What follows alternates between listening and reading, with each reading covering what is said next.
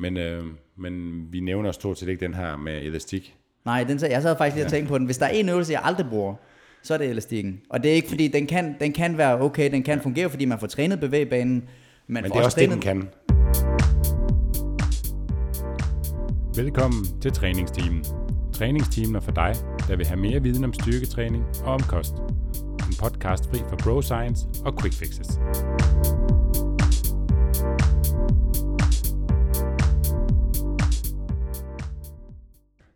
Velkommen til episode 49 af træningsteamen. I blogger hjem hos Michelle, som var med i sidste episode, bor Rasmus Skov også. De er kærester, og Rasmus Skov er også træner hos Fisker Performance. Rasmus er især super skarp til sådan noget med kropsvægtsøvelser, og har efterhånden lært et utal af kunder at tage deres første pull-up og alt herefter. Og det samme for push-ups, altså armstrækkere. Og nej, det hedder ikke en armbøjning, for det er faktisk en ekstension af albuen, altså man strækker albuen aktivt, og man holder igen, når man bukker armen. Så den primære bevægelse er altså at strække albuen, hvorfor det hedder en armstrækker.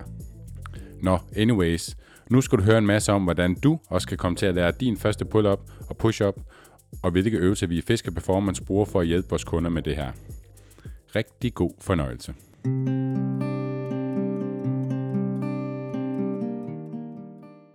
Vi er din værter, Steffen Fisker. Og Nikolaj Bak. Jeg er stifter af Fisker Performance og har en bachelor i idræt. Og jeg er medejer i Fisker Performance og har en bachelor i medicin med industriel specialisering. Og i dag har vi selveste Rasmus Skov Fitness med i... Uh, ja, vi sidder hjemme i din stue, så det er jo ikke et studiet. Nej, velkommen til. Ja, ja det siger vi også til, til træningsteamen. Øhm, jamen Nikolaj, vi skal jo starte... Du lægger jo navn til Klub Skov, som vi åbner i København. Oh yes. Nu siger du Nikolaj. Jeg lægger ikke navn til den. Jeg hedder Bak til efternavn. Ja, til Klub Skov. Du Nikolaj, du lægger navn til Klub Er det Skov. rigtigt, sagde jeg det? Ja. Og kæft, jeg brøvler. Vi er så fulde lige nu. Ja, jeg skal have Kære lytter, Rasmus Skov er i studiet, og øh, han er selvfølgelig øh, navnlæggeren til Klub Skov, som åbner lige om lidt i København. Yes, det bliver fedt. Rasmus, introducer dig selv, fordi vi kan ikke finde ud af det. Nej, til synligheden ikke. Jamen, øh, jeg, jeg hedder som sagt Rasmus. Jeg har været træner siden øh, januar 2018, hvor jeg øh, startede op sammen med, øh, med Steffen, Fisker Performance, og lavede en aftale med, øh, med ham. Og så har jeg egentlig været det siden. Jeg kom fra noget helt andet inden. Jeg har ikke nogen øh, øh, fin eller fancy uddannelse inden for noget, så jeg ved øh, øh, på papiret ikke særlig meget, men jeg har gået op i træning i lang tid. Jeg synes, det er spændende, og jeg er sådan øh, nørd, sådan en, øh, hvad kalder man sådan en øh, selv, selv, selvlært nørd, tror jeg. Øh, og så har jeg bare været træner i de sidste halvanden års tid, på fuldtid, stort set fra start af. Og træner sådan primært kvinder, faktisk.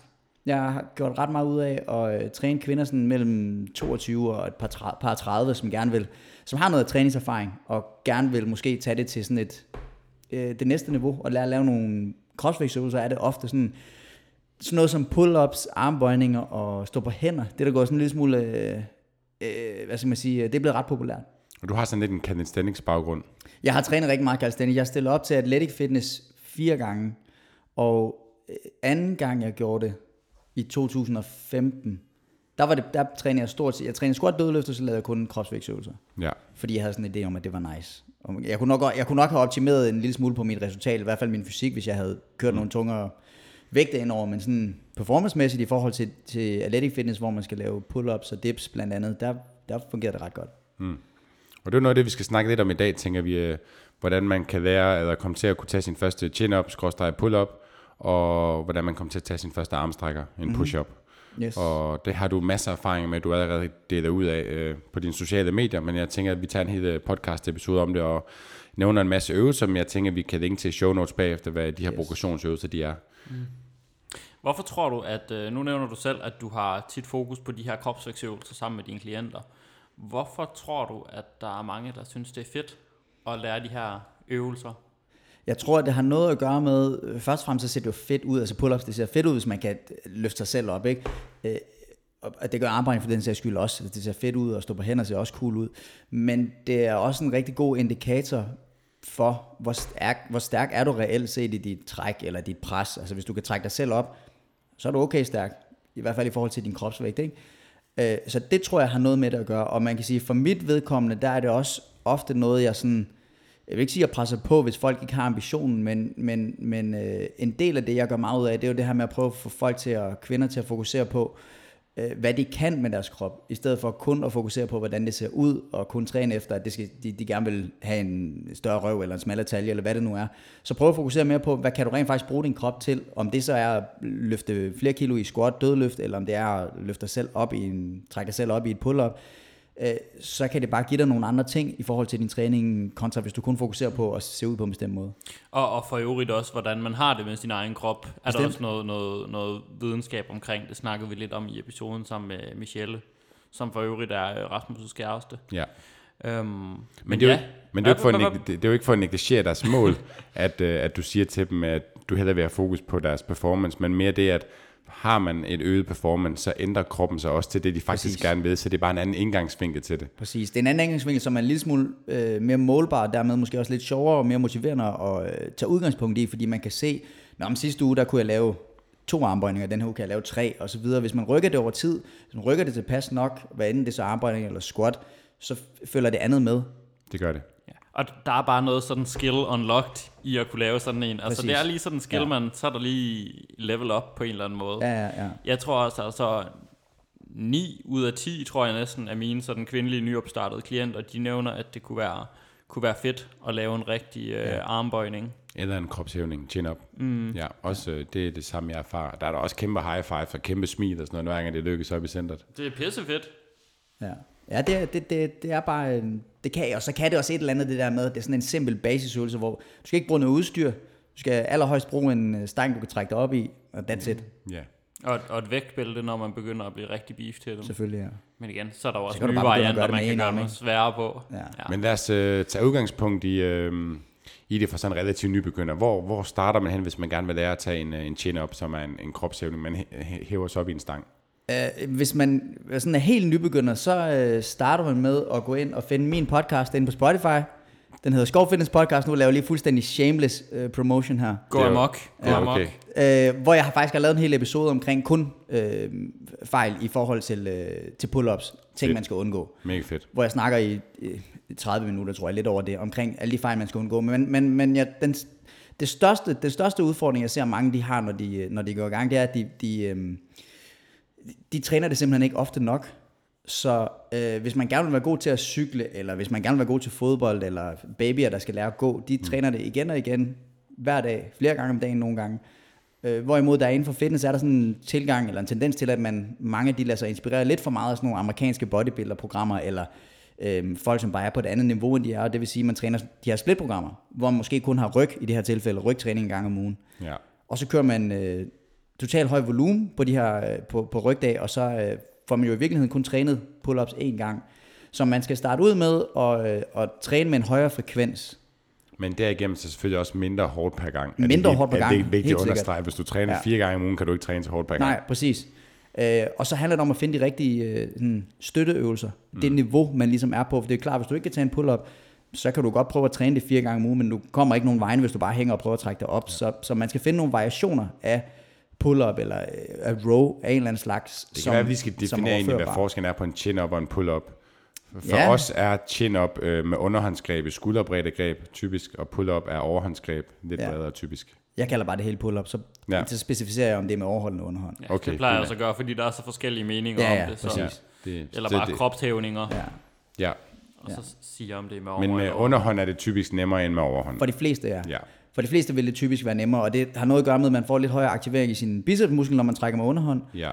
Og man får en anden vinkel i skulderen også. Man kommer ikke ud i den der... Man har ikke den samme øh, ud af rotation i skulderen. Man er jo også tættere på center, når man holder ja, underhåndsgreb. præcis. Så der er sådan nogle forskellige parametre, der spiller ind. Ja, Så hvis man nu ikke kan lave sådan en kropshævning her over hovedet, hvad ville I så starte med som den første primære øvelse? Vil du starte, Typisk. Rasmus? Ja, jamen jeg, vil, jeg vil altid starte, og det sætter jeg også folk, der har mere erfaring og godt kan lave pull-ups nogle gange til. Øh, body rows, eller jeg tror det hedder Australian pull-ups også, som er sådan en øvelse, hvor man, øh, man sætter en stang, alt efter hvor stærk man er, lige omkring brysthøjde måske, og så træder man hen til den, tager fat, og så stiller sig lidt ind under, så man, man skal forestille sig, det er altid svært at forklare øvelser, i, når der kun er lyd på, ikke? men man skal forestille sig, at man ligger nede under stangen og trækker sig op, så brystet kommer op og rører. Altså, man står i sådan lidt skråvinket. Ja, under stangen. Yes. Vi smider video ind, så, Ja, øh, så lytterne kan se den i Altså her bruger jeg øh, også meget ring row, altså bare gøre det samme med ringen i princippet, for jeg Mm. synes nogle gange, det er lidt nemmere at sætte op i forhold til at lave de her små justeringer. Ja. Øh, fordi i et rack, så skal, nogle gange skal, man, så skal du flytte på begge pins i forhold til at få stangen op og ned, og så bagefter stangen. Mm. Der synes jeg, ringen er lidt nemmere at justere. Ja, Øh, for der kan man bare egentlig bare justere sin krop. ja, klart. Ja. Men ellers er det jo grundlæggende det samme princip, det giver det samme træk. Ja. Så det der altid starter øh, som, som udgangspunkt, hvis folk de gerne vil lære at lave en pull-up. Fordi den er, øh, det er en, en god øvelse, hvor man får arbejdet med de præcis samme muskelgrupper, men øh, det er bare nemmere, fordi man har, mm. man har fødderne plantet i, i gulvet, så man, man skal ikke løfte helt lige så meget vægt. Mm. Så det der jeg vil starte. Ja, og det jeg synes, der er rigtig vigtigt ved den, og som jeg erfarer i hvert fald især mange kvinder øh, har svært ved, det er faktisk at lave en, en sammentrækning af deres skulderblade. Øh, hvor, øh, hvor mange har en tendens til faktisk bare at trække med armene. Mm. Og der er det en god øvelse, fordi den er sådan nem at justere sværhedsgraden af, altså intensiteten. I forhold til, så kan du stille dig ret meget mere oprejst, og så kan du øve dig i at trække de her skulderblade sammen, som er den store brede rygmuskel, som er meget større og kan blive meget stærkere end dine arme. Og den er vigtig at lære, før vi begynder at, at gøre sværhedsgraden større. Ja. Ja. Mm. Jeg plejer også nogle gange, jeg er enig i, at, at uh, ring rows eller, uh, eller de her body rows, de er rigtig gode. Det er også dem, jeg bruger primært. Jeg supplerer også nogle gange med nogle ganske almindelige pull-downs. Ja, selvfølgelig, Simpelthen for Ja. at få et direkte vertikalt træk. Ja. Yes. Øhm, men det er rigtigt, det kan altså et eller andet specifikt det her med, at det rent faktisk er kropsvægten, man flytter, mm. og ikke en ekstern vægt. Jeg kombinerer også altid de to mm. ting. Ja. Jeg bruger faktisk ikke så meget pull-downs. Jeg plejer at lave en, alt efter hvor man er, hvilken niveau man er på, så plejer jeg at lave en øvelse, der hedder rack pull-ups i stedet for, mm. som i virkeligheden er lidt ligesom et body row. Igen svært at forklare, men i body row, der er man ligesom øh, helt ret i kroppen, når man er under stangen, hvorimod i et rack pull-up, der starter man faktisk med at sætte sig på bagdelen lige under stangen, og så skal stangen så være så tilpas højt op, at man, man kun lige kan nå den øh, mm. med sine hænder og tage fat. Og så skal man prøve at holde den her vinkel i hoften hele tiden. Det vil sige, at man placerer ikke fødderne lige så langt væk fra kroppen, hvis det giver mening. Mm. Så altså, det vil simulere mere end man simulerer mere en kropshævning, fordi man i, i det løft har kroppen mere Oprejst. lodret i Ja, virkeligheden. præcis. Og den har jeg ret god erfaring med, altså den, fordi den er meget overførbar, og den minder lidt mere om både bevægbanen og så videre. Så den, den Jeg, bruger jeg jeg har mere. faktisk ikke sindssygt meget erfaring med den. Jeg begynder at introducere den her de seneste, de seneste måneder her med nogle, og de rapporterer det, det er rigtig fint indtil videre. Så jeg er lidt spændt på, hvor hurtigt øh, jeg kan få folk til at lave chin-ups med, med den variant indover også. Ja. Hvor før der har jeg kørt, øh, har haft en primær øh, ting med at køre negative chin-ups, det er altså hvor Ja. man hopper op, Ja. og så sænker sig langsomt. Ja. Men for ligesom at lave et step øh, inden det, fordi at det kan også være et stort skridt for mange at gå fra ring rows og pull downs over til negative chin-ups, fordi at der tager man en eller max to, fordi det er mega tungt. Og så kan der også bare være en tendens til, at der opstår albueproblematikker og småskader osv., tennisalbuer og så videre. Øh, og så, så håber jeg lidt, at det her det er sådan en lige en gyd med mig inden, for ligesom at opbygge noget mere volumen og tension til ledene, ja. inden vi går over i de her negative chin-ups. Ja, det er også sådan min tilgang til det. Jeg har, jeg har, aldrig, jeg har faktisk aldrig rigtig gjort mig i det der med pull-downs, fordi jeg synes, bevægebanen er så markant anderledes i et, øh, i et pull-up, fordi du har hele kroppen med. Øhm, og der er, noget med, der er også noget med at kunne kontrollere benene, når man hænger der skal prøve at trække sig op og aktivere sin koremuskulatur. Alle de der ting, så man ikke bare hænger som en sådan død fisk, der prøver at trække sig op. Ja. Jeg bruger også til stort set alle, der skal lære at lave pull-ups, der bruger jeg den her øh, rack pull-ups. Jeg plejer bare at bruge den som en progression af ring rows, sådan at når de er blevet lidt stærkere i den, så sætter jeg dem til at lave den her horisontale øh, ja, pull-up bevægelse, hvor, hvor fødderne de ligesom er hævet på noget, eller bare er på gulvet. Ja. ja. Ja. Det synes jeg, det fungerer rigtig, rigtig Ja. godt. Jeg vil også sige, det er sådan, ligesom du nævner, Steffen, jeg, jeg, hvis man sådan skal dele, dele det op i niveauer, så starter jeg altid med body row, og når man når til et vist niveau der, så begynder jeg at implementere rack pull-ups. Og når man rammer et vist niveau der, så begynder det at blive sådan noget som, øhm, det kunne være øh, toe-supported pull-ups, altså det vil sige, at man laver, laver et reelt pull-up, men hvor tæerne ligesom er på en boks eller en kasse, så man kan støtte så lidt, slash så meget, som man nu har brug for. Øh, den kombineret med øh, negative pull-ups. Ja. Og så nogle gange, hvis det I trækker lidt ud, eller hvad man siger, så begynder jeg at prøve at overloade de der negative pull-ups, det vil sige, at man Ja. begynder at køre med vægt. Mm. Og hvis man tror på den proces, og der er nok struktur i øvrigt, så kommer det ret hurtigt, at den første pull-up, den er der. Ja, der er lige en, en øvelse, jeg plejer at køre ud over dem, du nævnte, supported chin-ups, altså hvor man er lige ved at kunne det, altså hvor jeg bare støtter lige præcis i den del Ja. af bevægelsen, der lige mangler, Ja, hvor lige ja. giver dem en lille skub, og så styrer de resten af bevægelsen. Ja, ja den, den har jeg også nogle gange med. Ja, altså det giver også bare sig selv, hvis man er lige ved at er på gulvet sammen med dem, kan man lige så godt lige, i stedet for at de Præcis. kun Ja, ja, negative, og præcis. lige prøve at øve trækket også. Mm. De fleste i hvert fald, langt de fleste. Man er stærkest, hvis Ja, man, man så kommer vel typisk mærke, lidt op, men ikke resten af vejen. præcis, hvis man vel at mærke har forstået det der med at lave kontraktion af skulderbladen, som du Ja. siger. Øh, der hjælper den dig mest, hvor du har mindst brug for det. Til gengæld så hjælper den dig ikke så meget i toppen, hvor de fleste har brug for hjælp. Ja. Og det er også derfor, at mange har udfordring ved at komme op med hagen over. Det vil sige, grund til, at man kommer op med det elastik, fordi man får mest tid, hvor man er stærkere, så så blæser man over sine svageste punkter, fordi man har fart på, og så får man ikke yes. rigtig trænet sine svageste punkter. Nej, præcis. Men jeg vil sige, jeg bruger den en gang imellem, efter måske nogle negative chin-ups eller mm. noget, bare lige for at øve det her med at faktisk at tage et træk fra bunden, og ja. det her med at hænge relativt frit, men så er det kombineret med noget andet. Jeg tror ikke på personligt, at hvis det var den eneste øvelse, man kørte, ja. at man nogensinde lærte at køre en chin-up. Det tror jeg heller ikke.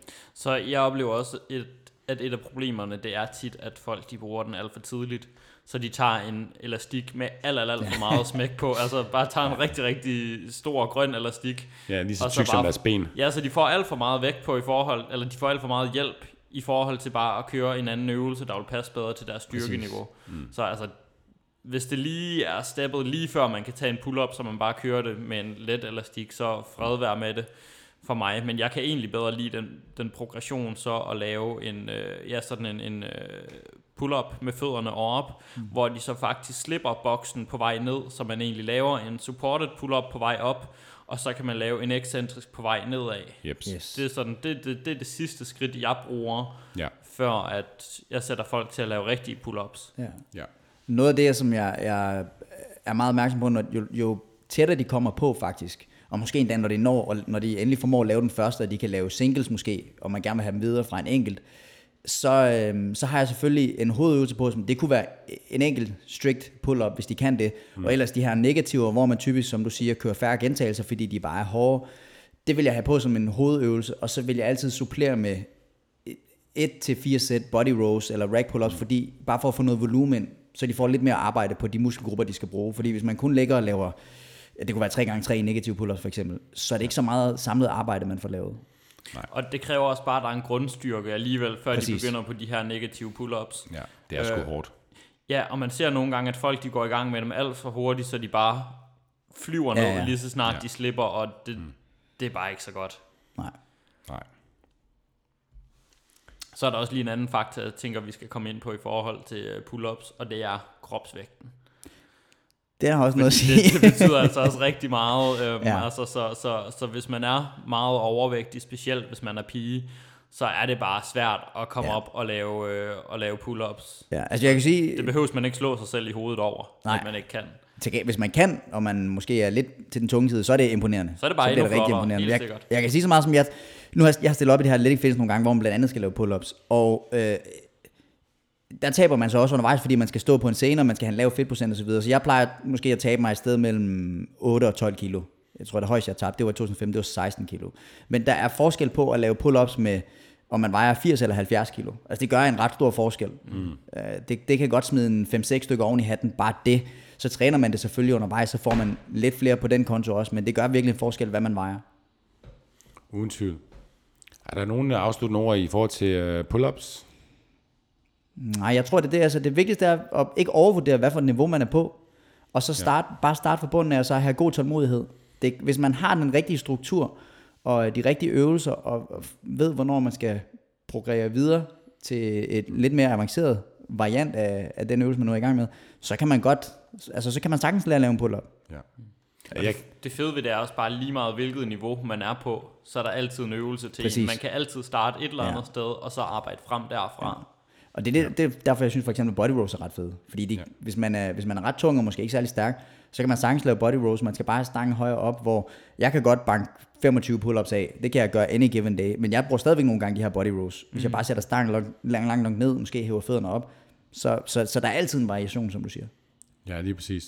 Og lige et shout-out til crossfitter, som jo, altså, jeg kan godt se det på en eller anden måde giver mening for crossfitter at køre pull-ups, hvis der nu står, at man skal tage 21 pull-ups i den her workout at de så kører dem med elastik, men altså, så vil jeg da, i min, uh, min optik, så skal man lave ring rows eller body rows i stedet for, i stedet for at køre de her chin-ups, og så jeg vil godt se, at man... så man, det er sundere for skulderledet. Også det, men også hvis man faktisk rigtig gerne vil lære at lave chin-ups, så ja, ja. er det ikke ja, noget at ligge og hænge og dingle lidt elastik.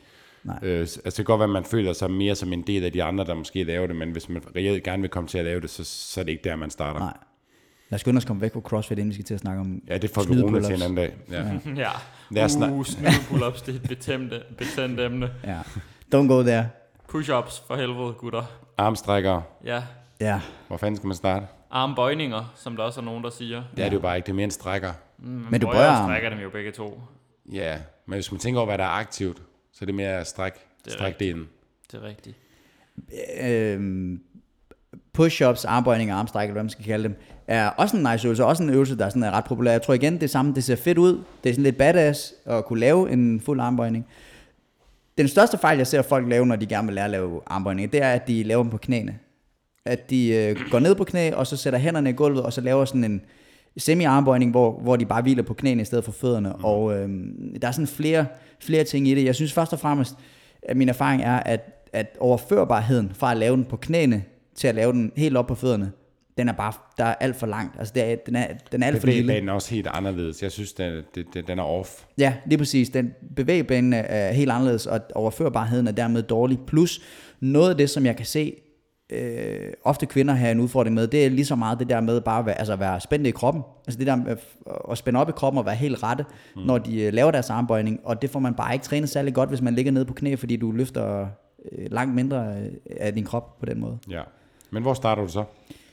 Jamen, så starter jeg typisk med, øh, med øh, incline push-ups. Altså, det vil sige, er det modsatte af body row. En som er præcis det modsatte af body roast. Det vil sige, hvor man, man kunne tage en stang og sætte op i, øh, i 40 cm højde, og så sætter man hænderne på den, og så laver man armbøjning på den. Det kunne også være en bænk eller et eller andet. Det er egentlig ligegyldigt, men Noget, der er hævet. noget, der er hævet over gulvet, så man, så man får øh, hævet overkroppen op, og dermed får flyttet noget vægt ned på fødderne. Og det vil sige, at man skal ikke presse lige så meget vægt. Og øh, det er ret effektivt, fordi bevægebanen minder meget mere om en fuld push-up på gulvet, og man får hele tiden arbejdet med at skulle spænde kormuskulaturen op. Man kan ikke snyde, hvis man begynder Nej. at hænge, så kan man mærke det. Alle de der ting, man kan ikke bruge hoften til at hjælpe op med. Og så Nej, det, det, den, sim- det simulerer det meget direkte. præcis, så det er, den, det er der, hvor jeg vil starte. Ja. Og så for mig, så, så er det altid brystet ned og røre. Altid bryst ned over, ja. ja. Ja. Ellers så tæller det ikke. Nej, Altså, så kan man ikke definere, om det er 5 cm fra eller 10 cm Nej, nej, fra. præcis. Altid brystet ned og røre, ellers så tæller den ikke. ja. Og hvis man ikke kan det, hvis det er for svært, så må man finde noget, der er højere. Så må man hæve den, ja. ja. Og det er også en nem måde at justere på, så man faktisk kan bygge en del volumen ind, altså køre 8-10 gentagelser mm. og så videre, ikke? Og så hvis man skal køre lavere, så kan man selvfølgelig øh, Ja. sænke barn lidt. Ja, ja, præcis, præcis. En, en øvelse, der minder om det, som jeg rigtig godt kan lide, det er øh, push-ups på de her parallel bars. Mm. Altså eller, hvor man har... eller kettlebells kan man også bruge. Ja, kettlebells. Jeg kan bedre lide de der parallel bars, Ja. fordi de er lidt højere, og ved kettlebells, der skal man have nogle tunge nogen, så de ikke Yes, det var bare for at sige, at der er noget med Ja. folk, hvad, så de ved nogen om, hvad det kan være. Ja, simpelthen så man laver push-ups på et par håndtag. ja. Øhm, det gør dels, at man kan komme ned og få lidt mere stræk på, hvilket jeg synes kan være rigtig fint, også hvis man har at gøre med overvægtige klienter. Mm. Så nogle gange, hvis der er meget brystkasse på, så bliver der ikke så langt ned til stangen, så kan man arbejde med lidt mere bevægeudslag. Mm. Øhm, og der synes jeg faktisk, hvis man har nogle øh, bars i den rigtige højde, så kan push-ups på knæene faktisk godt fungere på den måde. Mm. Fordi at bevægebanen, den bliver ikke lige så off, som når man laver dem nede på gulvet. ja. Øhm, så sætter jeg typisk folk til at lave dem på tæerne på vej ned, så de får det her spænd med, og så bare på knæene på vej op, hvis det er for hårdt. Ja, men så træner så- du også meget specifikt den negative del af det, ikke? Øhm, altså, altså den kan stadigvæk være udfordrende på vej Nå, ja, op, ja, men, men de, kommer, de kommer meget hurtigt til at kunne lave den på tæerne, begge Ja. veje typisk. Altså igen, med mindre man vejer, man vejer ret meget. Ja, helt sikkert. Men ja, det er jo samme princip som at lave dem i, i et rack. Ja, man kan sige, en af fordelene ved at bruge sådan en parallel bar der, det er jo også øh, for folk, som måske ikke er så vant til at styrketræne, man kan skåne deres håndled en lille smule. Mm. Hvis de ikke skal sætte øh, flad håndflade i gulvet, eller ja, på en bænk, eller hvad det nu er.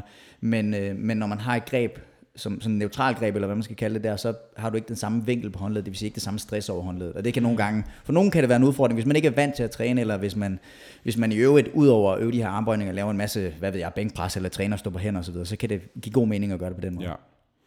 Øh, I forhold til, øh, inden vi lige går videre til det næste, så måske øh, hvad det hedder, håndplacering. Hvordan plejer du at arbejde med det? Fordi at det, jeg ser rigtig mange gøre, udover de starter på knæene, så kører de bare armene super bredt, Ja. og så kommer de heller ikke ned og røre, men altså, det bliver sådan nogle øh, albuerne ud i skulderposition, øh, altså vinkelret. Ja, altså der, jeg, jeg kan ikke huske, hvor, det var sådan for mange år siden, jeg, jeg tror det var på Motion Online eller sådan noget, dengang det var en ting.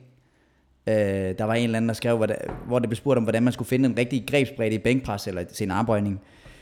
Og øh, jeg ved ikke hvorfor, jeg synes bare, det giver ret god mening. Jeg har brugt det nogle gange efterfølgende, det, giver ret, det fungerer meget godt, men man, hvis man sætter sig ned på knæ og øh, lader sig falde forover med ret overkrop, der hvor dine hænder de så ligesom lander for at tage fra, det passer måske meget godt som udgangspunkt. Ja. Fordi det er de færreste, der lander med hænderne sådan helt ude i 90 grader fra, øh, fra kroppen. Ikke? Øhm, men som udgangspunkt, så prøver at ramme en vinkel på omkring 45 grader fra kroppen. Ish, plus Ja, minus. albuer. Ja, albuer. Det vil sige, Albuerne, ja, det, vil det er også cirka det, jeg går efter. Ja, lidt, og nogle- det, det er lidt ligesom man ender med at gøre et bænkpres, hvis man har god teknik. Jamen, jeg plejer tit at sammenligne det med, øh, så folk siger, at jeg føler mig stærkest, og jeg siger, jamen, hvorfor bænkpresser du så ikke sådan?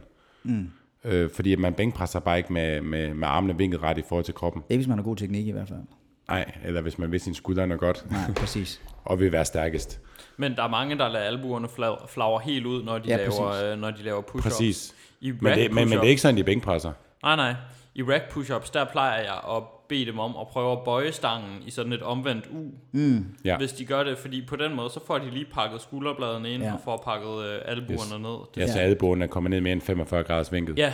Præcis. Jeg nogle gange bare sige til dem sådan, jeg plejer at sige til dem, at de skal prøve at pege, pege albuen lidt ned mod tæerne, mod mm. fødderne. ja. Så de får den der 45 graders vinkel. Ja. Og så når man kører de her push-ups i, uh, i racket, så sigt efter, at den rammer omkring uh, sternum, omkring brystbenet. Ja, lige præcis. Ja, lige hvor præcis. man også lige cirka vil ramme i bænkpres. Ja, præcis. Så, så det, det, det vil jeg typisk øh, starte med, en eller anden form for push-up variation, hvor man har hænderne hævet. Og så, øh, hvis man, når man begynder at blive stærk nok til det, og man selvfølgelig, der kan man selvfølgelig progrere ved at, at finde noget, der er lavere og lavere, så man får hænderne tættere og tættere på gulvet, og dermed gør det sværere og sværere. Øh, når man kommer langt nok ned der, så kan man begynde at arbejde med det samme som i, øh, i pull-ups i virkeligheden, med at lave nogle negativer. Har jeg også ret god erfaring med. Øh, negative push-ups, hvor man, hvor man virkelig holder igen på den essentiske fase, altså det vil sige, når man sænker sig ned. Øh, fordi der får man også virkelig udfordret det her element af at holde kroppen ret og spændt, så man ikke kommer til at hænge med hoften. Ja. Så, så den kan jeg også finde på at bruge, og egentlig på samme måde som med pull-ups, måske nogle gange endda load den en lille smule med en femmer, 5 øh, kilos vægt ovenpå, ja. så man får en lille smule ekstra belastning der. Mm. Og ellers så er jeg rigtig glad for en øvelse, øh, som er, øh, er push-ups, en strict push-up på gulvet, men hvor man har en elastik rundt om hoften, mm. øh, eller, eller op omkring overkroppen, og så øh, op omkring en stang eller et eller andet, Ja, jeg plejer at ringe igen, fordi den er nem at justere, frem for at man skal ændre hele... Altså, så sætter bare elastik i, Nå ja, i ja en ring, estikken op i ringen, ja, og så præcis. ned omkring hoften, Ja, eller ja. overkroppen, ja. Fordi på den måde, så, så, så, øh, så får man trænet den fulde bevægebane, og man får trænet øvelsen på en måde, der egentlig fun- passer ret godt med ens, hvad skal man sige, sådan en styrkekode. Det snakker vi lidt om perfekt til styrkekunden, faktisk. Fordi, fordi typisk for de fleste mennesker, så er man, er man stærkere, jo tættere man kommer på det, der hedder lockout, altså strækte arme, ikke? Og øh, det er der, elastikken den hjælper dig mindst. Elastikken den hjælper dig mest, når du er i bunden af de push-up, hvor du typisk vil være svagest, hvor elastikken er helt strukket ud. Jamen, der vil man være svagest og stærkest i toppen. Ja. I hvert fald i den bevægelse. Ja, så, så, så der, den fungerer ret godt. Altså i modsætning til pull-ups, så hjælper den faktisk der, hvor du har brug for hjælp. Præcis. Ja. Generelt fungerer øh, elastikker og bands ikke i trækbevægelser, men de fungerer perfekt i, Ja. øh, i, stræk, øh, ja, i presbevægelser. Presbevægelser. Ja. Ja. Hvad så derefter? Er det så øh, push-up tid?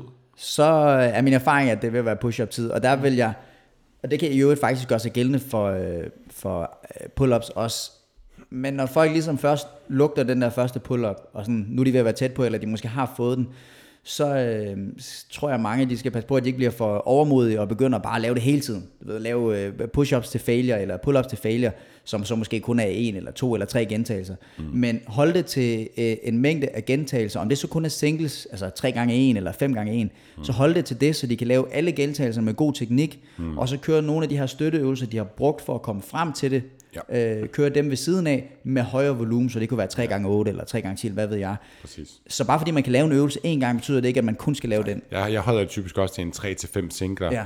Forsøger at gøre dem så nemme som muligt, fordi hvis du for, formoder at gøre dem nemmere, så er du også blevet Præcis. stærkere eller bedre. Præcis. Så du behøver ikke kunne tage to for at være blevet bedre. Nej. Så det, det er fint at bare øge den kvaliteten af den her ene, og Ja, så supplerer man de her supportøvelser. Lige pludselig en dag, så laver du to. Præcis. Det tager bare noget tid. Ja. Hvad så, når man er blevet helt vildt god til øh, push-ups? Hvordan kan man dem så vildere? Så kan du gøre dem vildere ved at øh, begynde at hæve, hæve fødderne op af en ting. Til et vist punkt i hvert fald, fordi på et tidspunkt så begynder skuldrene at tage mere og mere over. Ikke? Men, Ja. men sådan en som den kan være en god måde. Du kan også øh, begynde at køre med vægt på. Vægtvest, du kan lave den med elastikken, i stedet for at den hjælper dig op, så kan du tage den, øh, tage den rundt om, om hænderne så op over nakken, så den ligesom presser imod, jo tættere du kommer på dit, øh, dit lockout også. Man kan også lave dem i ringe. Man kan også lave dem i ringe, så det Ja. bliver ustabilt. Ja. Ja, eller, eller bruge øh, parallel bars, Så man kan komme dybere. samtidig med, at øh, fødderne er hævet. Ja, som en Ja. større bevægelse. Ja, Ja. mm. og så vægt på ryggen derefter, kan Så man der- også bare fyre masser af vægt på. Eller ens kammerat på ryggen. Ja, Ja. kammerat også, når man bliver stærk. Øh, så der er mange muligheder for at gøre push-ups sværere. Der findes alle mulige fede variationer. Mm. Og det er sådan, jeg tror måske, det er den øvelse, man kan, kan bare google eller YouTube den, og så kan du finde flest variationer på den øvelse. Eller Yes. gå, gå ind på Rasmus Skov Fitness. Ja, der kan du også gå ind, gå ind og kigge på Rasmus Gård Fitness. Ja, altså jeg synes jo, avancerede pull-ups varianter, det er noget af det mest oversete. Altså der er mange, der Ja, ja, ja. tænker på sådan ja. på push-ups som sådan en øvelse, man kun lavede tilbage i folkeskolen. Øh, men altså, det er jo virkelig en fin flerledsøvelse, som Absolut. træner skulderbladene rigtig, rigtig mm. godt i den her pressebevægelse. Mm. Ja. Og man kan jo sagtens tilføje vægter på og gøre dem sværere, så for mig at se, er der ikke nogen grund til, at man ikke kan lade den blive sit træningsprogram gennem hele ens træningskarriere. Jeg bruger dem stadigvæk med, øh, både på mig selv, men også på rigtig mange avancerede klienter, med, fordi at, Jeg troede kun, du squattede. øh, ja, en gang imellem. Nogle gange push-upper gang- han, mens han squatter. Ja, det gør jeg i pauserne, mens jeg squatter. Ja, klart. Ja, squat er jo en god øh, øvelse til pull-ups og push-ups. Ja, det er klart. Ja, Squat er en god øvelse til de fleste ting. det er det. Men altså, hvis man skal tænke på, Squats er en lorte. hvordan man, hvis man ellers træner, ej det er det ikke, han sidder og smiler. Mit hjerte gjorde ondt. Jeg fornemme, at der bliver dårlig stemning herinde nu. Ja, Tag hjem. stille. nu tager jeg hjem. Hvor- kom du fra, Steffen? Øh, hvis man tænker over, hvordan man ellers træner bryst, så de fleste øvelser, det er, hvor man har fixeret skulderblad i en eller anden form for bænk. Så lige snart du vender dig om og kører en anden push-up variant, så har din, øh, din skulderblad fri bevægelse. Og det giver altså noget andet. Mm. Derfor er det også en super god øvelse til at træne op til, hvis man vil lave dips. Lige præcis. At så er pull-ups Ja. et rigtig fint forstadie. Ja. Nej, sludrøv, push-ups et, et godt forstadie dertil Ja. ja. i min optik. Men progressionen til pull-ups, altså så er vi typisk ude i sådan noget vægtet pull-ups af en eller anden art. Ja, hvis man skal gøre en pull-up svær, Ja, Ja, så, så findes der nogle forskellige variationer. Der findes ret mange variationer, man kan lave, men ja, man kan begynde at tilføje en lille smule vægt. Man kan begynde at lave dem med hold i toppen. Man kan lave dem med, med lidt fokus på en langsommere fase nedad. Man Ja. kan lave uh, archer pull-ups, hvor man trækker op til den ene arm og ned igen. Uh, med begge arme lidt svært at forklare, men archer pull-ups er der. ja det gør selvfølgelig også gældende for push-ups, alle de her variationer. Ja, ja, alle de der ja. kan også laves for push-ups. Og man kan lave one arm så videre. Der er ja. masser af fede variationer, både til push-ups og pull-ups. Der er ikke mange i Danmark, der laver one-arm pull-ups. Åh, oh, det tror jeg, der er. Tror det? Ikke mange, men uh, det er, Ja. ja. jeg kan godt. Ja, jeg tror ikke, der er 100, Kan der gør det? det. Nej, det kan jeg sætte med. Kan du, kan, kan du godt lave Jeg kan one-arm jeg kan godt lave en, en enkelt god eller to. Altså, jeg er, om, jeg er bygget sådan omvendt. Jeg har store ben og en lille overkrop. Ja, det er rigtigt Altså en kentaur-agtig. Pull-ups, pull-ups, det er noget af det eneste, jeg nogensinde har været sådan god til. Jeg er billigt dig, Nikolaj, at jeg ikke kunne tage en pull-up. Det var ret sjovt. Ja, jeg tænkte ikke, du lavede andet end at squat. Det er bare fordi, Jeg du ikke kan lavet- se det på hans overkrop, jo. Jeg har lavet 6 på 45 i øh, underhånds pull-ups. Au, au, au, altså au, med au. 45 i bæltet. Nå. Det er stærkt. Jeg har lavet, Det er seks, også det eneste, jeg nogensinde har kunne finde ud af. jeg har lavet 6 på 40 på 105 kg kropsvægt. Du er så træls. jeg vejede også 200 dengang. Men Rasmus, han har taget hvad, 36 pull-ups. Det bedste, jeg nogensinde har lavet, det var 36 pull-ups. Jeg det hørte, var du, faktisk... jeg hørte, du er en god træner der. Jeg havde, han var okay. han hed Fisker. Føj for satan. Ja. ja, det bedste, det var, på, det var faktisk på en ferie. Jeg tror, det var fordi, jeg var på ferie i Marbella. Så jeg havde ikke lavet noget i fire dage, og så var vi nede og træne, og så Ja, det skulle gør jeg noget. prøve at sætte den. Men det er det bedste, jeg nogensinde har lavet. Også når man er i et nyt gym, og det er varmt, og ingen trøje Ja, jeg på. alle Og, spiller. Ja, ja. og kæft, mand. Præcis. Man skal lige imponere alle dernede. Lige præcis. Og det er jo bare det, de her øvelser, de i virkeligheden kan. Det kan de Det nemlig. er eneste, det bare handler ren fucking imponade. Ja, Ja. det er det, de kan. Har vi nogen afsluttende ord med på vejen, inden vi skal videre til... Inden vi øh, alle sammen blev uvenner. Ja, også det, inden jeg tager hjem. Vi skal over til Ida jo og spise. Ja, Ja, det bliver Ja. ja. hyggeligt. optage noget podcast også. Nu håber jeg, de to kan finde rundt i København. Det kan vi ikke, jeg aner ikke, hvor jeg er. Nej, det er heller ikke nemt. Det var anden gang i København, jeg er i København, og sådan, det føles sådan, at jeg har været i København flere gange, men ja. Nå. Tak fordi du ville være med, Rasmus. Tak fordi jeg måtte være med. Det var, øh, det var spændende, det var sjovt, og en lille smule intimiderende også faktisk. Okay, Fordi I er jo sådan to typer, som alle følger. Og som er lytter meget til. intimiderende. Og som er, så er det en lille smule intimiderende, når man sidder og prøver at sige nogle kloge ting. Så det, det var Det, ret det øh, gjorde var du ret rigtig fedt. godt, faktisk. Det Ja, jeg sjovt. synes, du gjorde det øh, pissegodt, og det tænker jeg også, vores lyttere, de helt sikkert gjorde. Så Hvor, hvor, hvor kan man følge dig hen, Det var Rasmus? lige det, jeg var ved at lave en segway til. Nu stopper du. Jamen, du Lad afbryder os, altid mig. lad os få rundet af, inden det går galt. Så Rasmus, take it away, Steffen. Jeg har spurgt. Hvor kan man følge dig henne? Man kan følge mig på Instagram. Jeg hedder Rasmus underscore skov underscore fitness. Og det er der, jeg er mest aktiv. Og ellers så øh, kan man selvfølgelig også øh, følge lidt med på Fiske Performance, øh, Instagram og Facebook i det hele taget. Vi kommer til at lave vores, øh, et nyt træningscenter i København, som kommer til at hedde Klub Skov.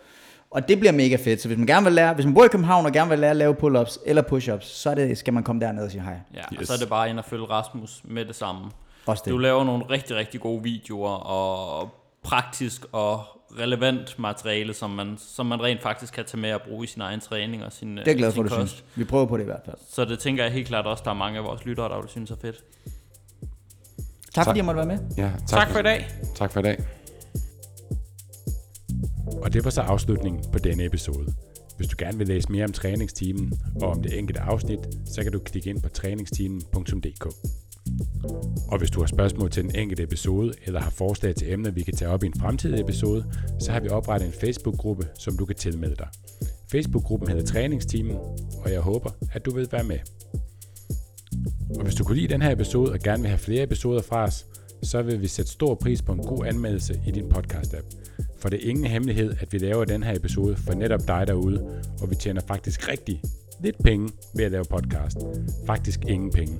Så måden du kan hjælpe os på er ved at dele vores podcast og anmelde den, så vi kan få vores podcast ud til så mange som muligt og forhåbentlig hjælpe dem. Og det er netop derfor, vi gør det her.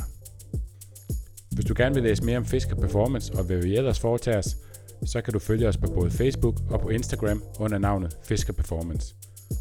Hvis det er gerne end at sige tak fordi du lyttede med. Vi høres ved.